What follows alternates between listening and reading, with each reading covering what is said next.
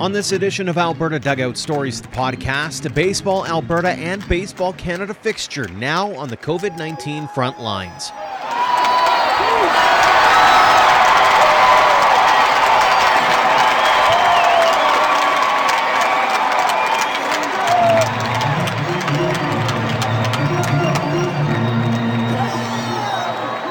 Welcome to episode 130 of Alberta Dugout Stories, the podcast. I'm Joe McFarland.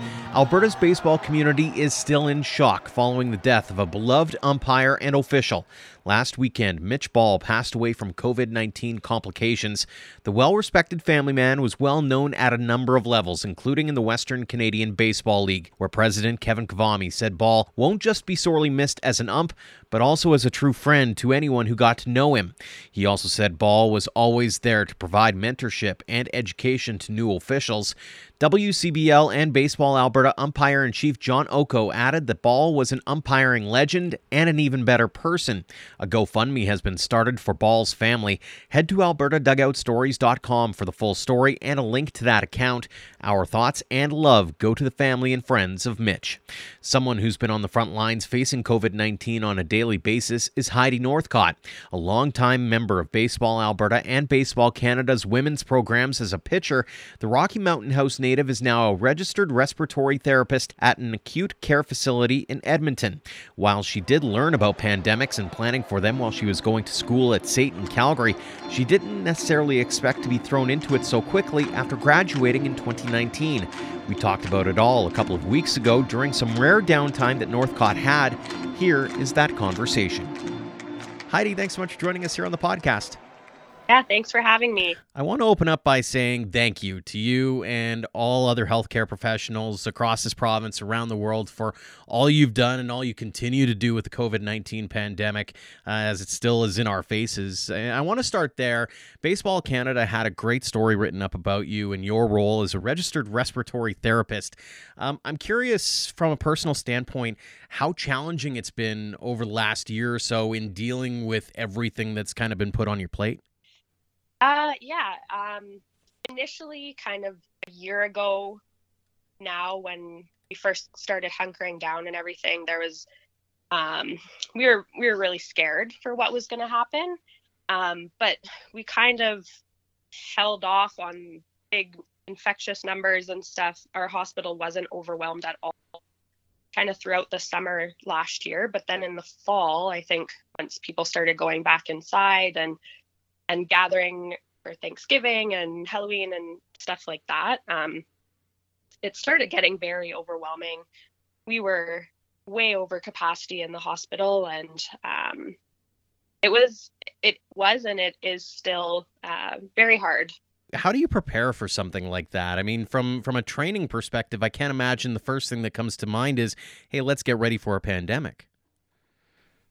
Yeah, I mean, all of our our training prior to uh, my education at SAIT really helped me become prepared because I was dealing with this pandemic less than a year into actually working as a registered respiratory therapist. Um, so luckily had some really good training.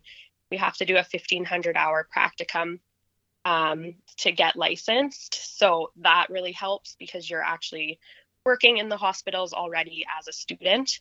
Um, and then I, I would say the biggest player is teamwork, having a good team, especially in the ICU. Um, when we have this many uh, sick sick patients, just relying heavily on your other respiratory therapists. There's uh, generally about five of us that work in the ICU, but we were up to I think eight or nine um, over Christmas. So having those teammates to rely on and then also obviously everyone else who works in the icu the registered nurses um, physiotherapists nutrition uh, obviously the intensivists and residents. It, it, really everyone really relies heavily um, on the team and the team has to work together to save these patients For those who may not know what goes on behind the scenes in a hospital during a, a pandemic, and what do you think is one of the biggest misconceptions out there um, that people might not be aware of um, as we try to wrap our head around what goes on on a day to day basis with COVID 19? Uh, I think the biggest thing is uh, the government saying we're able to expand ICU capacity up to however many 2,000 beds, whatever they say. Um, when realistically, we can't because we don't have the healthcare professionals to actually um, run those rooms where the patients are in and have safe, like, um, healthcare practitioner to uh, patient ratios. Um, so I know there's a misconception that it says we can go up to a certain amount of beds and we have all this capacity but if you want great care I, getting up to those numbers of beds uh, the patients will not receive the, the care that they do now I'm curious. One of the things that was said during uh, the the story from Baseball Canada was you find respiratory therapy very similar to your experience as a pitcher with the national team, and I wanted to expand on just sort of some of the things that you took take from the baseball field into your day to day in healthcare. What kinds of things are you kind of leaning on from those experiences here today? Uh, so, as I already mentioned, the, the, teamwork and being able to work within a team. Um, I also think the leadership that you gain from uh, from playing baseball i can take that into scenarios when there's a point where i need to step up and lead the situation. I would also say like dealing with adversity and working well under pressure would be probably the biggest thing. As a respiratory therapist we're getting called in the room when when stuff is going wrong generally. Mm-hmm. so we have to step up and and really work well under pressure. Kind of like coming out of a bullpen almost. Absolutely. Let's get into your baseball story a little bit here. I know that the Northcott family is very well known here in this province, but give us a bit of a snapshot as to what it was like in that household as you were growing up and, and really relishing in the game. Yeah, it's almost like kind of having a silver spoon, silver baseball spoon growing up. um, I mean, uh, my dad played and coached for the national team. He had a, a baseball career, university career in the States. Um, and then both of my older brothers both played baseball, um, both also at junior college and university in the States. So, and as well as my mom got into coaching and was always scorekeeping and managing teams and etc. Um, so really it was it's honestly it seemed like all we talked about most of the time. Um, so it was really just it didn't feel weird for me to be playing despite being one of the only girls. Was that ever in your mind at all that you wouldn't play the game or, at all, or was that something that you were basically born with a with a glove on in one hand and a and a bat in the other? Yeah, I think yeah, there was never really a point when I didn't think I would play. I don't know. They're like because both my brothers also played hockey, but my parents kind of not gave well they did. They gave me the option with everything, but with hockey I was kind of like, "Eh, like I don't want to be the only girl and have to get, you know, changed in the referee's room and all of that stuff." Like baseball it allowed it was easier to be the only girl on the team because or one of the only girls there wasn't that kind of like change room situation. Mm-hmm. Um, so no, it, it never really felt weird. There were girls in our association that were older than me that also played and were the only girl on the team. Kaylee Gillum um, was my oldest brother's age and always played growing up. So that wasn't really weird to me to be playing. Mm-hmm. Talk us through that experience growing up, Central Alberta, and uh, as you mentioned, you're not necessarily full of uh, women's teams in the area, but you're still playing with the boys. And um, how did that experience go from your perspective? And and walk us through sort of the transition from going from playing, you know, house league and that to being on the radar for Baseball Canada and, and abroad. yeah, so actually, when I first started playing, well, I played a couple years of rookie ball, and then we did have an all girls team for two years in Rocky. Um, but after that, the the number of girls definitely just trickled out as I grew up. Um, so there were I don't know 12 of us initially for two years, and then it was probably down to five the next year, and then there was three of us who always played. Um, until we were, I think, 16. Candy Wyatt was one of them. Her and I played until uh, like we were done the midget age group. Mm-hmm. There was another girl who went on to play university volleyball, so she kind of shifted her focus at age 16. But um, so yeah, there was always a few of us, but um, I started playing on Baseball Alberta in 2004 with Team Alberta. And so then throughout that, uh, my name kind of started showing up with Baseball Canada. I know Chris James had asked my parents after the Pee Wee National Tournament in 2005 if he could take me also to the Bantam tournament. So he had to get um, permission from Andre Lachance for that. So my name kind of started popping up. And then uh, when I was 16, my first year in the open division. That was when I uh, made the extended roster for my first time, Team Canada. What was that like being kind of focused on that early and kind of getting to live out that dream of, of wearing the maple leaf on the on the jersey? It was overwhelming at first, obviously. Um, I made that extended roster and then I didn't make the World Cup team the next year. So it just made me want it so much more because I had that taste of it. Um, and then after that, I was on the the national squad for six years. Um, it, it's overwhelming, I would say, but in a good way. Mm-hmm. And looking back on it, how cool is it to think that hey, you got to do all this stuff when it comes, you know, traveling the world and, and that kind of thing, playing a game that you love. That's pretty incredible, really, when talking to friends and stuff and when i realize how many places i've gone they've all been because of baseball so that's a really special experience talk a little bit about the I, I, call them the moments but as as somebody who works in entertainment i always try to take that moment to realize where i'm at and whether it's grey cup or whatever the case may be and go yeah this is pretty cool do you remember those moments where it's like wow, I can't believe I'm here. And maybe walk us through some of those favorite memories of playing uh, baseball, whether it be here in Canada or abroad. Yeah, I would say one of those moments was uh, getting to pitch at the World Cup in Edmonton, actually, getting to step on the mound at uh, previously Telus Field, now Remax Field.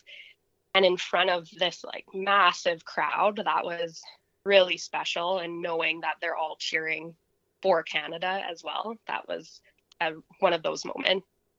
Um, another moment for me that was pretty incredible was I actually went down and played in Australia one season and getting to pitch there, it was just, I was kind of awestruck um, that I got to travel that far away.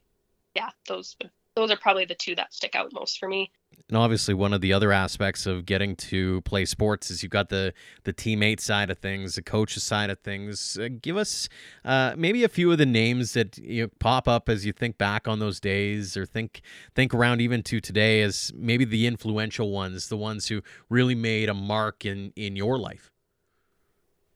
Yeah, I think all, all of the girls you've interviewed have mentioned uh, Chris James. I know we all kind of think the same thing. He was the first coach who really treated us as athletes at that higher level with Team Alberta. Um, and it didn't matter that we were girls, and that was kind of special. Like he just treated us as athletes and wanted us to be competitive and got results from that. Um, I know for myself, both my parents are obviously huge Barb and Harold Northcott mm-hmm. um, in my career um, one of my teammates, Tara Sakonich, she has done so much for girls baseball in Alberta, um, as well as Nicola Chansky. Obviously, her name is kind of synonymous with girls baseball. Um, and I have lots of other friends and teammates who were the reason I kept playing for sure. Getting to play with the girls at the end of the season was always the highlight when you look back over the last 15 years or so when you know that 2004 2005 year when you went from you know the pee wee nationals to you know getting that chance to play uh, for the baseball canada talk us through what you see in terms of the talent pool that we have here in Alberta. Some of the some of the things. Have you seen a growth in the game? Are you seeing um, more more interest in the game? Walk us through that aspect of it through your eyes it's hard for me to say because I haven't been as involved the last few years. Um, but to me, it seems the same. It goes in waves, and some years we have big turnout, lots of interest, but but a lot of those girls don't stick around. I think kind of my year and a few years before there were there was a really good core group.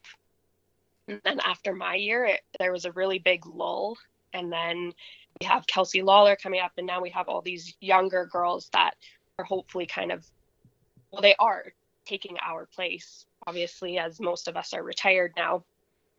Um, so I, I hope to see growth, but to be honest, I haven't really the question then becomes, I think, in your eyes, how do you sustain the growth? Is there something that maybe we're missing as a province or missing as individual organizations that we can do a little bit more to maybe um, get that interest back up and keep it up?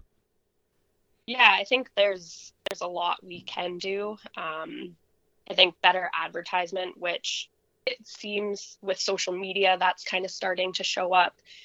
Um, creating all girls teams and leagues because I know for myself, I was completely fine playing with boys, but I also grew up with most of them. So they treated me with a lot of respect because I had earned their respect growing up in the same town. But I know a lot of my teammates didn't go go through the same thing. They dealt with a lot more adversity on that side of things. Um, so creating spaces for girls to play. So whether that's just all girls teams, which are starting to show up, um, eventually, hopefully, getting to leagues. I know for myself, I really miss just being able to play, even if it's not super competitive. Um, so hopefully, there are enough girls eventually to make kind of like a women's league um, that we can continue playing. Like I think to Australia, and they had multiple leagues. They had a couple divisions, and I wouldn't say the quality was fantastic. Just the fact that those women get to keep playing, I, I'm very jealous of that. So hopefully we can get to that eventually. Um, I think so. Advertising specifically saying that like girls can sign up for baseball as well. Um, creating supportive environments. Coaches need to learn the differences of how girls and boys compete um, and how they like to be encouraged. I think is a is a big part. Drawing from your experience, plus kind of looking ahead to that future and hopefully growing the game, what kinds of advice would you have for those young girls or the families of those young girls who are contemplating maybe the idea that they should sign up for baseball? I would say don't for the girls, don't let fear get in the way of trying um, something that may feel uncomfortable to you because it might just be the best thing that you've you've tried. You know, you might love it. So don't let fear get in the way. Um, as a parent as well, like they might be nervous to put their daughter in baseball, but just try it, and you never know what will happen. Final question for you. Always ask this one. What does the game of baseball mean to you? Uh, baseball shaped me into who I am today. It taught me how to overcome adversity, work within a team, how to be an effective leader. Um, most importantly, it, it, taught me humility and confidence. Um, it's it's been my whole life, really. Heidi, I want to once again thank you and thank all of your colleagues in Alberta and across the world for all you do in healthcare. And I also want to thank you for hopping on the podcast as well to talk a little baseball. It's been an absolute pleasure. Thanks, Joe. Thanks again to Heidi Northcott for joining us this week. And again, thank you to all of our healthcare professionals for all they've done for us in the midst of this global pandemic. While our province has been put into further restrictions during this third wave, we here at Alberta Dugout Stories stand with our hardworking doctors, nurses, and staff, and will continue to do everything we can to stop the spread. We're hoping the sooner we get a handle on this virus, the sooner we'll be able to enjoy some baseball action again here in our province. Until next time, thanks for all of your support, no matter the platform of Alberta Dugout Stories.